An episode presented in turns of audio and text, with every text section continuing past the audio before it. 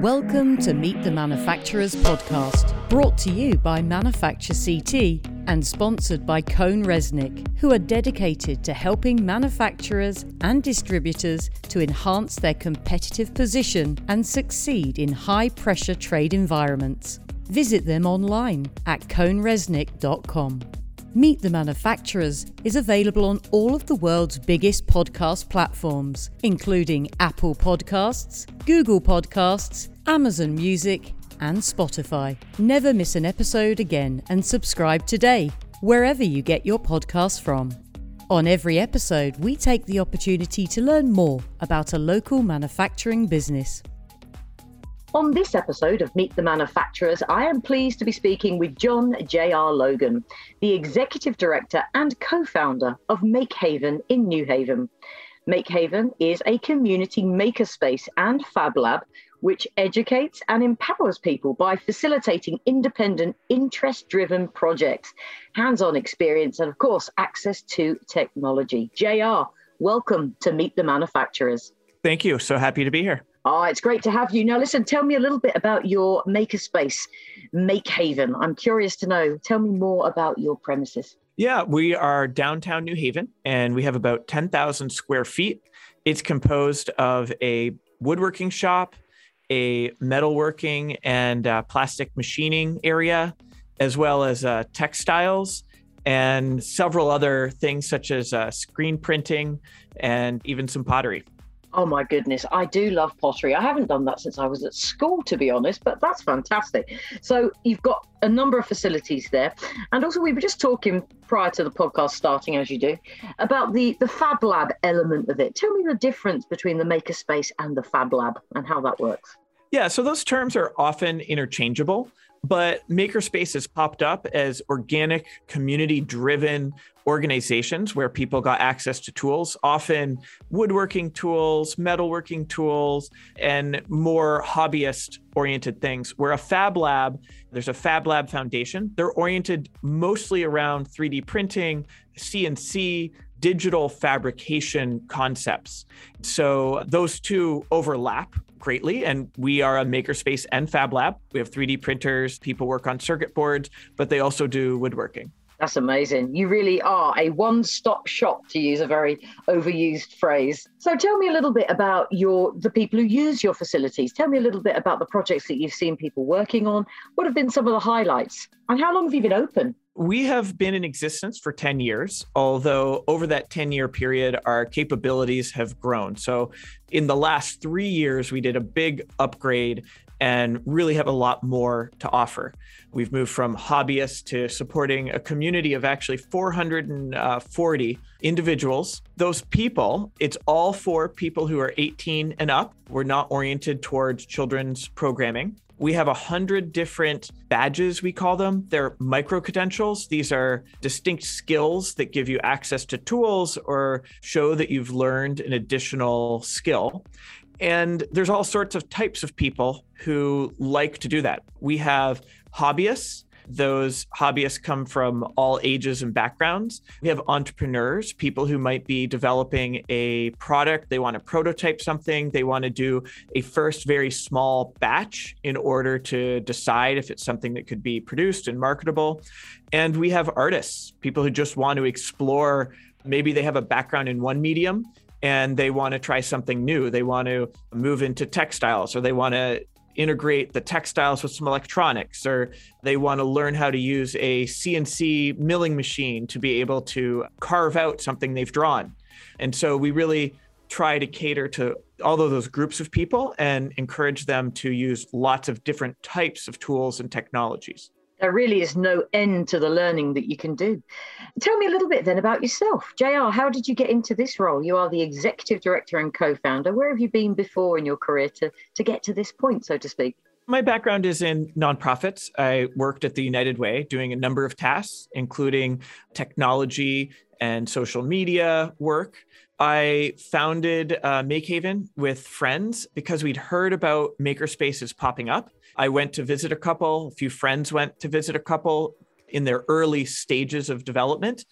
and thought that New Haven should have such a place. A big part of that was that I was uh, organizing a meetup group that was focused around technology, just technology, social change, what were going to be the impacts. 3D printers were an exciting area of development. And we just wanted a place where we could pool our resources to get a 3D printer and play with it and that turned into uh, getting other tools to play with those tools.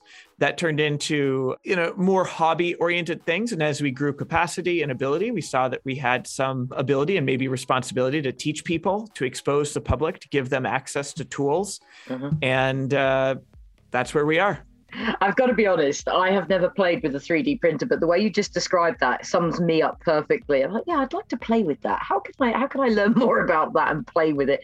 How much fun are 3D printers and, and how, what are their capabilities, if you like, moving forward into the future? I mean, they are so revolutionary. Yeah, so 3D printers come in a lot of different categories, and and here we have uh, FDM, which is so it's fused deposition modeling. These are printers that are like hot glue guns and they melt plastic and then lay it down layer by layer with a little CNC head that's drawing out each layer. We have two types. We work with uh, PLA, which is like the standard home printer material that you'd see. It's a corn based plastic. We also have one, it's a, a Markforged. It's a, a, uh, nylon printer. So it's a little higher end, a little more industrial. Uh, the nylon actually has uh, chopped little bits of carbon fiber strands inside of the material. So it gives it some additional strength not equally in all dimensions, but it's helpful from engineering perspective if you're trying to make stronger parts or water resistant or so on be able to use a nylon. We also have a resin printer, and it's the same concept where you're laying things layer by layer, but you're using a ultraviolet laser uh, to cure the liquid resin that's inside of it. And that's fun because we can uh, order several different types of resins, and those resins have different properties like being resistant to high temperature. So then you can print a prototype injection mold that you can go and put on our injection molder, or you might print figurines. You might print something that you could then go to cast. And we have a vacuum chamber and a pressure pot, so you can do nice detailed casting. So you can actually 3D print a wax and melt it out. So there's several different types of 3D printers. There's 3D printers that we don't have. There are sintering printers that uh, bring a, a bunch of powder up to a high enough temperature that it's close to melting and then that uses a laser to kind of take it over the top and it clumps together that you can do metals uh, you can also do nylons and plastics that allows some geometries that are not easy to do in the uh, fused deposition modeling that where you're using the hot glue gun style nozzle. So there's lots of options and there's only more to be done. Some things that I think are kind of exciting are when you can see 3D printing, you often see examples. You can print parts that move. So basically, loosely connected so that you can break that apart. And you can even create things that have internal movement. You can create hinges you can do lots of things that uh, will allow us to have more complex functionality than just a standalone part come off of these 3D printers in the future. It really is exciting times. It really is. Sparked my interest in them once again. You really have. So, other than the 3D printers, tell me a little bit more about the equipment, tools, and machinery that you have there for people to take advantage of we have a full selection of textiles, and that includes a long arm quilting machine, a knitting machine, which is it's very interesting in how it comes together, an embroidery machine, and we have classes where we are teaching people the fundamentals of textiles. Once you move over into the wood shop, we have the standards, your table saw, jointer, planer, nice lathe, we have hand tools, we have uh, tools for sharpening, but we also have uh, two CNC milling machines. So we have one, a Shapeoko 3, which is where we start people learning the fundamentals of how a CNC machine works. It's just a smaller scale version, which has a little friendlier software. And then we have a large CNC machine, which we've customized and built, has tool changing capabilities, and it can do plywood scale CNC routing or cutting. And that might be uh, good. We've had some people design, for example, furniture where it has little tabs and you place it together, sort of Lego, a phi, a piece of plywood, uh, so that you have something that comes out of it. And of course, we have artists that are also doing various things with it. We have an artist who is essentially converting a photograph into the G code and then etching that at different heights and then using that, inking that up, and then using that as a very large plywood scale stamp. Uh, so rubbing the back of it and then peeling the piece of paper and getting a large format print that involves a CNC process. So cool such yeah. you, you can the sky really is the limit with the the equipment that you guys have got there. Yeah well and that's not even i haven't talked about really well we've talked about 3d printers. We have an electronics workbench. We have laser cutters. These are tools that are cnc as well but you put a design in it often something people jump into right away. And a metal shop with a couple of bridgeport mills lots of grinding equipment. We have uh, bike repair equipment. We have a metal cnc we're in, putting jewelry in there as well, uh, jewelry casting. And we have welding equipment, TIG, MIG, oxyacetylene, and we even have a water jet cutter. This is a tool like the the equivalent of the CNC for wood, but uses 30,000 pounds of pressure and an abrasive that it shoots down through a very small nozzle in order to cut through sheets of metal, stone, pretty much anything. You have pretty much every toy that any budding manufacturer or creative person could ever want to play with by the sounds of it. Yeah, and our aim is to have a very wide breadth and to provide education on the fundamentals of that breadth in a sort of choose your own adventure. So people do it at mm. their own pace, choosing what uh, tools they want to get qualified for. And then they do the video, the quiz, and the checkout with a volunteer to be able to gain access. And from there, we're building up knowledge and people can prototype. So we're not doing mass manufacture here mm. because mm. our goal is to help people prototype, maybe do a very small run to, to prove the case, and then hopefully they would work with local manufacturers to do large production runs. So we're really uh, staging people for larger success and we're helping them through the process of understanding what's possible and understanding how they can build an early prototype and whether it's marketable. Gotcha. What tools are on the horizon? What would you, if you had a wish list? Okay, so say you've been a good boy, JR, and Father Christmas, sorry, Santa is going to bring you something for Christmas. What tools or equipment would you like to add to your repertoire? Yeah. So we actually have a digital wish list, which has probably hundreds of tools on it. and the membership here has the ability, when they're logged into the website, to vote on it.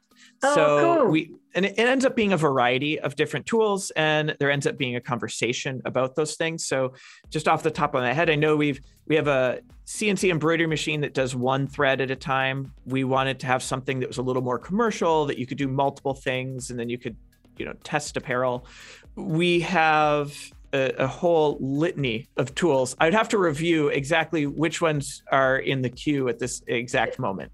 You got it. You got it. Yeah. So, manufacturing, you, we talked about your career prior to this, and it was at the United Way. Have you got a background in manufacturing, or have you always had like a keen interest in making things? Tell me about your path into this environment. You, you sound so knowledgeable about it. What was your background? Yeah, so I had no formal education in manufacturing, but I grew up in a household where my dad, when I was very young, had a furniture shop and was a woodworker. So I remember walking into the shop and smelling sawdust and seeing machines and the the smell of the sprays and all of those sorts of things. As the economy took a downturn, the sort of higher end furniture was not sustainable anymore. And so my dad closed that business, but came up with a number of products related to plastics. So he was the first one to really do the octagonal louvers that were vacuum formed and this became very popular. A lot of places were interested in manufacturing that. And that's actually how we ended up immigrating from Canada to the United States. Company ah. brought my dad in to do that. And they set him up as the R&D guy where he was developing various products mostly related to home interior and exterior products. So I was always in the shop. He was always building, often building a machine to build machines. Always a new product, always a new invention in the house. Most of them never went further than the home, but uh, I was familiar with the challenges of a tinkerer and yes. how you needed lots of different knowledge and capabilities to bring an idea to fruition that often there was an easier path if you only understood earlier what the capabilities or what the possibilities were with various technologies. And I was sympathetic to inventors who had great ideas, but then didn't know how to take it to the next level. Yes. So I grew up with it. You grew and... up with it. Yeah, it's a good schooling for sure. yeah. So, you guys are based on Chapel Street. Tell me a little bit about your local community relations and do you get involved with local projects and how do you attract new members? Yeah, our primary way that we attract members, uh, we survey on this, and it's through word of mouth. It's people that are here, they love what they're seeing, and then they bring their friends in. The next would be that people are searching for a makerspace. They understand that concept, and so they're coming in. And we publicize and uh, host various educational events and activities. So sometimes people will come in, they'll say, sign up for the Bridgeport class or the lathe class, and then they will want to have continuing access to that equipment and a community where they learn. As far as the learning community, we try and just help people and empower them to do what they want to do. So we have a real hodgepodge of projects and we have a forum where people can talk. And so often you'll see that somebody's working on you know any number of projects. It could be building their own bicycle or it could be building a, a gift or an instrument and they hit a roadblock or a, a, point where they don't understand where to take the next step and they put that problem out there. And inevitably someone from the community has some knowledge and they often are willing to come in and help and keep that moving forward. So there's a tremendous number and variety of projects that are happening organically. What a great community. This feels like a real community spirit involved around it. Yeah, I think it is very much a community spirit that is driving this. And we are interested as we move forward in doing even more group projects. We've often talked about, you know, whether it's a float in the parade for St. Patrick's Day or going to a, a, local Burning Man sort of event or just creating a sculpture in public. We, how can we take the different disciplines that are here and the enthusiasm and the creativity and create something that makes people smile? And uh, I think there'll be more of those in the pipeline, you know, as our capability and our community builds. So if you're listening to this and have a really crazy idea on a large scale, JR is the man you need to speak to. you need to get in touch with Make Haven. Question for you more personally then. What would you say has been your biggest personal success or the thing you're most proud of? And what successes have you seen perhaps members of Make Haven have that's really stuck in your mind? As it relates to Make Haven, the greatest success that I feel personally is the culture of people helping each other and the fact that we have volunteers that are willing to be here on a weekly basis. We have 30 volunteers and they help people that have no previous experience get started on these tools and to see the interactions that are happening. I've often had people come back and tell me how welcoming it is and how they were intimidated by something, but then we're able to overcome that with some assistance. That was the point of it. And so that is the the greatest success. As far as the types of things that I have seen that stick in my mind, there's so many that it's hard to fully articulate. We have an Instagram account that's just chock filled with all sorts of very cool projects. Awesome. And often it's the ones that maybe they're not the most fantastic, but they were a, a big milestone for that individual to have been able to achieve. We've done fun things with stained glass where you're using the water jet cutter to say cut out some stained glass. We have done all sorts of projects inside of the uh, foundations of fabrication. So we have this six month course that covers all of the areas within Make Haven. They always do a final project. They did a, a table that controls a metal ball via a magnet that's dragging over top of sand so that it can basically draw like an automatic Zen garden. Wow. Uh, we had a member who eventually uh, left us to go work at SpaceX, but had developed a jellyfish like lamp that was all controlled by an Arduino. So it had these arms that came out and it had silk over top of it and it was lit up. And it would randomly move the arms in a way that made it look like a jellyfish. wow. So that was just very cool. Not necessarily a uh, an invention. We've had entrepreneurs working on a lot of board games. We've had entrepreneurs working on various mechanical inventions. And those have been great to see, although they do have a long time horizon to be able to go from your first concept into something you can license or something you can produce yourself. Absolutely. And is that something that you can help members with, with that licensing? Do you help on the business aspect at all? We have a light touch. We generally do more referral. Our focus is primarily in the tools, but we want to make sure that we have ramps for people to access resources in the community. So we do host information sessions. We have uh, gotten a volunteer from SBA SCORE, which is a small business support group. And that volunteer will provide advice and make sure that people get to those right resources. But we're not going to be the people that sit down and help you work through the details of how you would come up with an agreement. We're going to let you know that those mechanisms exist mm-hmm. and normally bring stories from other entrepreneurs of what has worked or not worked. So you have some context and then help you find the larger community resources that are out there.